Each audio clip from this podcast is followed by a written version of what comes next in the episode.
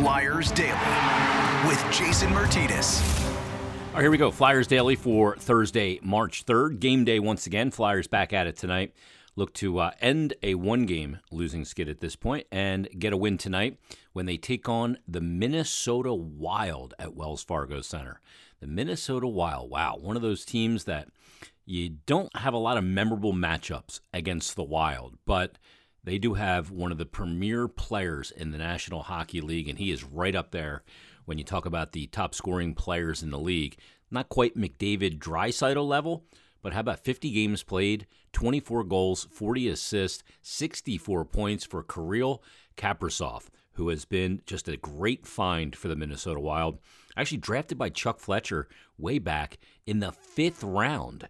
A guy that when he initially came into the NHL, they weren't sure if he was going to be able to have the skating ability to be a legit NHL player. He clearly figured that part out, and he is a very dynamic talent. He leads the Minnesota Wild in scoring by 11 points on the second place Mats Zuccarello. Now, Minnesota having a really good season. Right now, where they sit in the standings in the Western Conference, of course, in the Central Division. They're in the third spot, 51 games played, 31 17 and 3, 65 points, 3 and 7, however, in their last 10, and they've lost four straight coming into this one. They're going to want to right the ship. They're five points back of the St. Louis Blues, and they are 19 points back of the lead leading Colorado Avalanche. Boy, Colorado is such a good team. 84 points uh, and they are eight points clear of the, or well, actually five points clear of the second place team in the NHL. That would be the Carolina Hurricanes, who sit atop the Metropolitan Division. Flyers 53 games played, eighth spot in the Metro, 16, 27, and 10, 42 points, one back of the seventh place Devils three five and two in their last ten and lost their last one. Uh, that was on Tuesday night at Wells Fargo Center. Three nothing shutout to the Edmonton Oilers. So they're going to take on a team in Minnesota tonight who can score. Goals for for the Minnesota Wild, actually third in the NHL in scoring. Florida is the only team averaging more than four goals per game, 4.08 to be exact. They're number one. Number two, Colorado at 3.98, a tick below four goals a game. And not far off is the Minnesota Wild at 3.67 goals per game. So third in the NHL in scoring. When you talk about goals allowed, uh, not quite as strong in that area. The Minnesota Wild, when they talk about goals allowed, have given up the 12th most goals per game at 3.12. Their power play, this is kind of the thing that's this head scratcher about this Minnesota team, is that their power play is not that good. They have not had a really successful power play season. It's clicking at 19.5%, but that's 20th in the NHL and actually a spot behind the Buffalo Sabres and one spot ahead of the New Jersey Devils. So, not a power play that has lit it up. And then penalty kill, same kind of thing. Not a great team on the penalty kill either. 20th in the NHL, killing penalties at 77 0.9%. So they kind of defy the odds. Looks like they get a lot of their work done at 5 on 5, and it'll be the Flyers and the Wild tonight. Now, in net for the Flyers tonight will be Carter Hart. He's getting the start once again at Wells Fargo Center against the Wild. I suspect Martin Jones will get Saturday's game against the Chicago Blackhawks, but tonight it is Carter Hart. And I had a chance to catch up with Flyers goaltending coach Kim Dillabaugh to talk about Carter, his bounce back from last year, how his game has evolved at the NHL level, and a ton more. And he joins us right now. It is Flyers goalie coach Kim Dillabaugh. Kim, how you doing? Doing good, thank you. It's been too long since we've talked on here. It has been, yeah. It's uh, it's always uh, always enjoy talking goaltending, especially with you. So uh, appreciate you having me on. Well, let's talk some goaltending because uh, Carter, you know, you're coming off the game against Edmonton. Uh, it's a three nothing defeat. He gives up just two goals in the game uh, but once again made some some really good saves. How would you kind of evaluate where his game is right now and his performance of late? Yeah, you know, I think uh, you know, just going back to his game last night against Edmonton, you know, I I thought he came out. I, I thought he was sharp. Uh, you know, right from opening puck drop there. Obviously, we take an early penalty, and and it's not the ideal way to start a game by by taking a penalty uh, early. And those are kind of the first uh, you know potential uh, shots that are coming your way on a five on four, especially against a real deadly power play like Edmonton. So, um, you know, obviously uh, that uh, you know, forced him obviously to be engaged right from puck drop uh, early on, and and um, you know, I, I, again I thought he did a real good job, um, solid sixty minutes, and um, you know, gave us an opportunity to win the hockey game, and and that's what you need from your goaltender, and I thought he provided that for us last night. Kim, so much of goaltending is mental. And McDavid may be a player that drives players the most mental because of that speed, all the skill that he has, and couple that with Draisaitl, who's really an excellent player as well. And how much of you know when you're facing a team in a power play like Edmonton or just them in general, is your mental game a little bit different because of what they can do at any given time? Those two in particular players, how how much does that stress a goaltender in a different way? I'm not. I'm not sure if it's stress. I think it's just being alert. Um, you know, making sure you're you know your your focus and uh, your sharpness is not an all-time high and it should be you know regardless of the situation but obviously when you talk about players uh, you know like uh, McDavid Draisaitl and obviously you know someone we see on a regular basis like an Alex Ovechkin you know he doesn't change what he does on the power play. We know where he's setting up and what he likes to do but he still scores goals at at a, at a record pace. So you know you're you're definitely um, making sure you're aware you're alert, uh, and, and, those players obviously they can go off script as well, and that's what makes them special players. They're able to do things that other players really can't do at a, at a, at a high level. So, um, you know, you, you prepare for that, but you don't want to focus solely on that. Uh, so it's a little bit of a balancing act there, but obviously when when you have players like that on the other side, you're definitely um, you know uh, alert and aware and making sure you're you're recognizing where they are and and um, you know we all know what they're they're capable of doing. Kim, at the NHL level, is there a little bit more of a, a mental kind of exhaustion level when you, you're you know you're backstopping a team where there's very little margin for error? Obviously, the team has uh, difficulty scoring this year. It's they just haven't given a lot of run support, for lack of a better term, to the goaltenders. So the, goalie knows that and knows, oh boy, I have to be. You know, it might be a two-one game. I mean, you guys have won four two-one games this year and when you have that kind of game in and game out, that that's that's a tough thing to carry. I go back to that nine round shootout too, where you know right. he, he had to keep you guys alive in that so many times. Those are really kind of mentally exhausting, and I mean it's a great challenge. But eh, is that something you guys talk about? Well, it, it is a good challenge for sure. Um, but you know, I, I think it's, it, you know, it does become a talking point. Uh, maybe uh, if it's something that's maybe prolonged, and, and we've had some, uh, as you mentioned, some games this year where you know finding the back of the net ha- has been a challenge from time to time. But um, you know, we, we try and stay focused on our job. You know, we can't score goals and, and we can't get caught up in the things that are outside of our control. So we're trying to use our energy uh, on the things that we can control, preparing ourselves properly uh, to go out and do our job at the highest level possible, be consistent um, uh, from a, a night you know nightly basis and and and make sure that we're really focusing on what we can do uh, in terms of having an impact on the game. So, um, you know, again, eh, we're we're all human too. You know, when you yeah. get into those situations, um, you know, when uh, you're you're not getting um, a lot of goals uh, being scored on the other side. Um, you know, it, it, has its tendency to creep in, and and if it does, you address it, and then you get your focus back on where it needs to be, and and not go down that path. And uh, again, those aren't things that we can have our, our hands on. Um, so we have to make sure uh, we stay uh, uh, dialed in and focused on, on our job and, and what we need to do to go out and give our team an opportunity to have success. It's ultimately the notion of do your job is the essence of team sport, isn't it?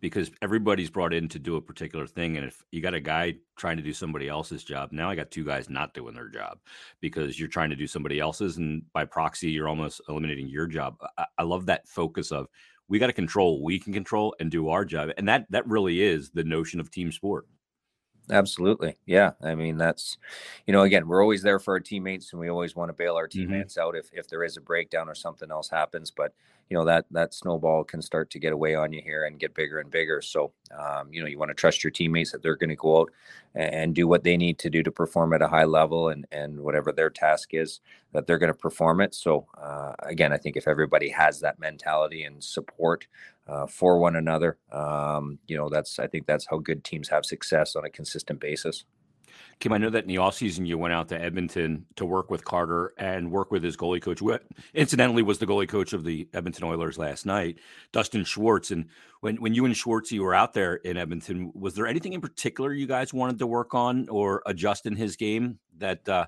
you know you thought that if he if he could make some adjustments here, it would pay benefits this year, and, and has turned out to be that way? Yeah, I mean, uh, you know, Schwartzy, uh, you know, does a, a, tremendous job. He's been a great resource for Carter for a lot of years and uh, extremely uh, good at his craft and, and, a great coach, great teacher. Um, you know, and he was he was great to deal with uh, for me in, the sense of you know, obviously Carter and I uh, collaborate on a daily basis, and it, obviously at the end of the year, you you, you know, you talk things out and kind of look at, at at the duration of your season and um, come up with a game plan, some things that you want to highlight, some things that you want to maybe shift additional focus to, and maybe some adjustments or enhancements that that you'd like to uh, uh, work on. And and uh, you know, so obviously Carter and I having that initial dialogue and then Carter having his dialogue with Dustin, and Dustin having obviously some other uh, insight looking uh, through um, you know Carter's uh, uh season and, coming up with a few things that uh, you know he wanted to approach, and uh, then we collaborated, and and that's you know I really appreciate Dustin allowing. me to be a part of that, and and um, you know I think that's what we deal with as coaches nowadays. Is all of our players work with someone in the off season, whether it's on the ice or off the ice, whether you're a goaltender or forward or defenseman. So, um, being on the same page and having a collaborative approach, um, uh, I think is important. And and you know, obviously, when I got a chance to go out there and and spend some time with the two of them, you know, it was just to kind of again get uh, kind of up to speed where they at. Uh, where they were at with some of the areas that we focused on, and there wasn't anything um, extensive. You know, I, I, think we're always looking for little things to add and and um, polish and refine and uh, enhance, and and that's really what the approach was with Carter. You look at where his game's at. Um, you know, he hasn't made a lot of structural changes.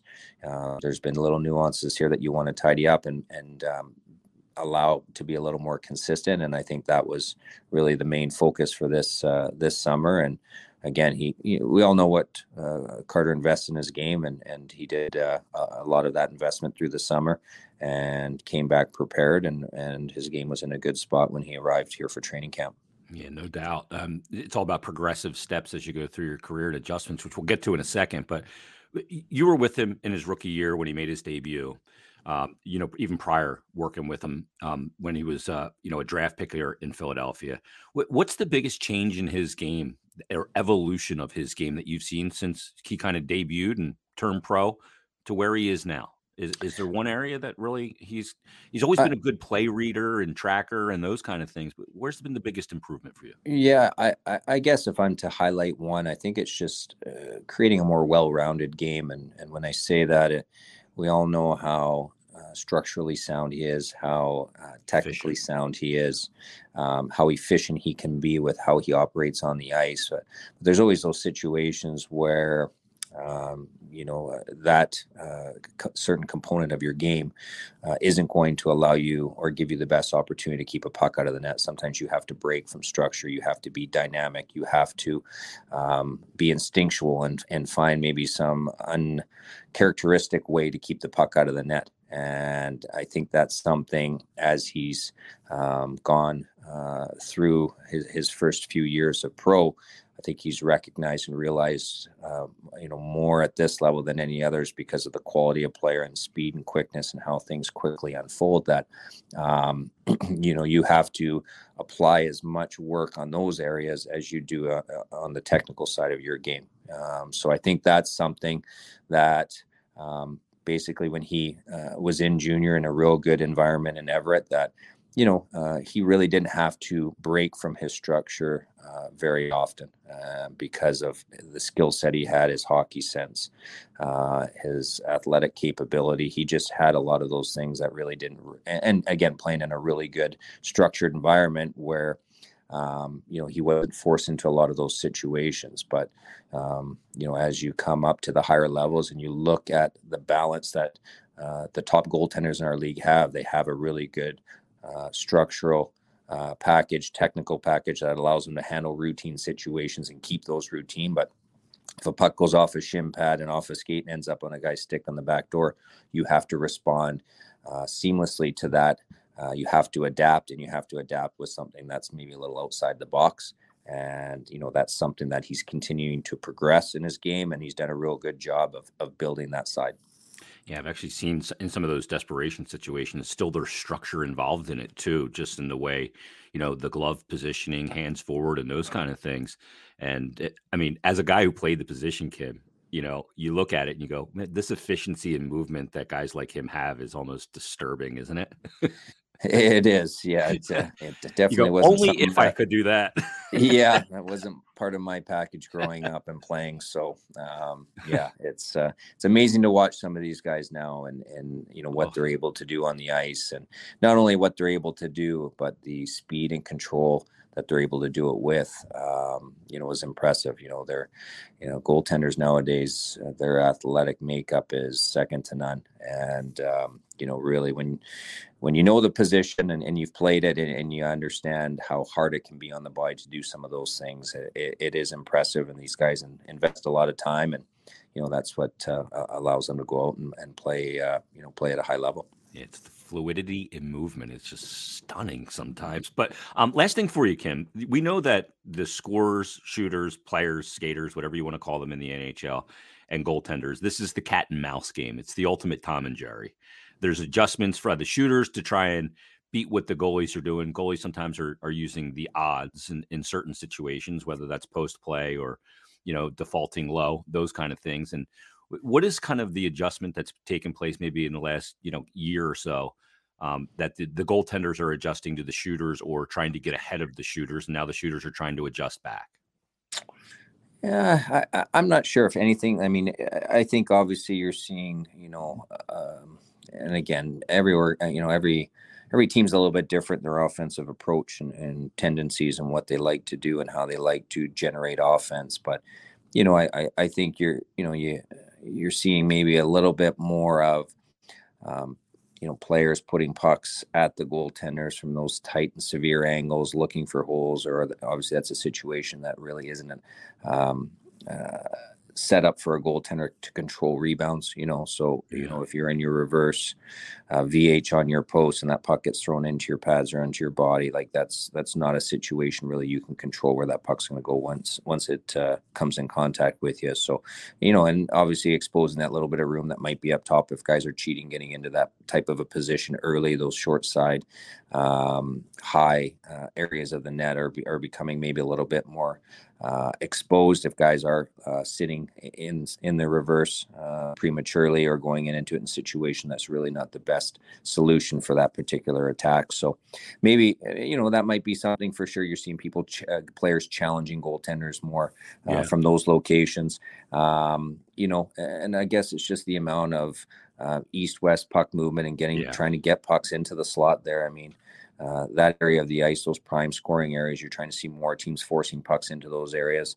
Um, you know, because obviously it's you know even if you're you're converting uh, a shot on one of four, you got a pretty good chance to put the puck in the back of the net. So I'm thinking, you know, using the back of the net getting uh, defenses and goaltenders tracking pucks east west and behind them moving those pucks into those prime areas obviously is something you're starting to see uh, more teams uh, you know try and do uh, find those quiet areas and and get pucks there um, so I, I, would say that's that's probably and and you know rush tactics obviously are are enhancing too. You know it's not it's not necessarily two on ones, three on twos. It's it's four on threes and five on fours. You know you mm-hmm. Got teams deep delays and that second wave comes and then all of a sudden uh, you know that that puck moves cross ice. So you know spreading things out, making goaltenders move large distances as much as they can. You know, you watch a team like Pittsburgh. I've never seen a team probably do it as much as them, where they go east west once, and then you know it's coming right back against the grain. But you can't cheat plays like that because if you do, and, and that first puck that goes laterally on you doesn't come back against the grain, and you're cheating it, you're going to give that uh, you know that short side up. So, you know, a lot of things to look for that way. And again, a lot of it's generated by different teams and their tactics and what they like to do and, and how their teams are built. Sometimes you got heavy teams that are high, heavy net front teams that are just looking to really have layered traffic. And, you know, so again, uh, personnel dictates a little bit of it as well, but those might be some things that maybe players individually are looking to do a little bit more. Yeah, Pittsburgh rode that East-West thing. They kind of revolutionized it, rode it to back-to-back cups, and you know it's such a hard adjustment. Is part of that too than just taking a little less ice, so you have a little less distance to travel on cross ice? Yeah, a little bit, you know, but again, you can't compromise too much. I think you, Yeah. you know, you, you still got to give yourself the best possible opportunity to stop the puck, put yourself in the best possible position, whether uh, the initial puck carrier shoots that puck, uh, moves it laterally, and that player elects to shoot, or that player elects to, again, move it back against the grain laterally again to another option. So, you know, but again, it's like we talked about before, like goaltenders have to be elite movers, they have to be elite skaters uh, their mobility and and, and um, having that ability to change direction with good speed, quickness, but yet body control. You know, if you can't do that, if you can't move efficiently and adapt to uh, those changing dynamics, then you're always going to be behind and chasing the play, and you're not going to be set up to be able to handle those uh, types of situations. So, um, you know, it's it's critical, it's important, and the other thing too is is you have to have hockey sense. They say it Yep. at every other position, and it's probably um, just as if not more important for a goaltender because you're always on the receiving end. You're never, you don't always have the puck on your stick like a player does, and a goaltender get um, um, compared a lot to uh, quarterbacks or pitchers, and they are uh, as important to their team as those other um, athletes are. But at the end of the day, the pitcher has his ball, has the ball in their hand. The quarterback has the ball in their hand. The goaltender is always reacting to the dynamics of the play in front of them and where that puck's going. So it's it's unique in the position that way that um, you know we're always on the receiving end. We're we're very rarely able to dictate a lot because we don't have possession of the puck. I love that you said that. I talk about that all the time 'cause- it, it is a reactive position, and I it's I think that a lot of goaltenders become OCD because as athletes you want to control things, and when you get on the ice in your alpha role as an athlete, you don't have that control of dictating. Now we like to give them a little glove, but then take it away. Of But- course, fans love that as well, right? uh-huh, yeah, you windmill them a little bit. but so so you off the ice, you tend to get a little OCD about the things you can control because when you're in your athletic uh, endeavor as a goaltender, you're being dictated to instead of dictating the terms on far too often. But that's that's part of the That's charm of the position. It Dude, is. It is. Um, I love talking to you. Um, it's not see puck, stop puck. There's a lot going on uh, when you're trying to stop the best players in the world. Thanks for doing this as always. Uh, best of luck, and we'll talk soon. Awesome. Thanks for having me. Take care. Always great to catch up with Kim Dillabaugh, talk some goaltending, and talk some Carter Hart here on Flyers Daily. So uh, thanks to him for joining us. And Flyers and Wild tonight. We'll break it down tomorrow in another brand new episode of Flyers Daily. Have a great Thursday, everybody. Come to decide that the things that I tried were in my life just to get high on. When I sit alone, come get a little known, but I need more than myself this time. Step from the road to the sea to the sky, and I do believe that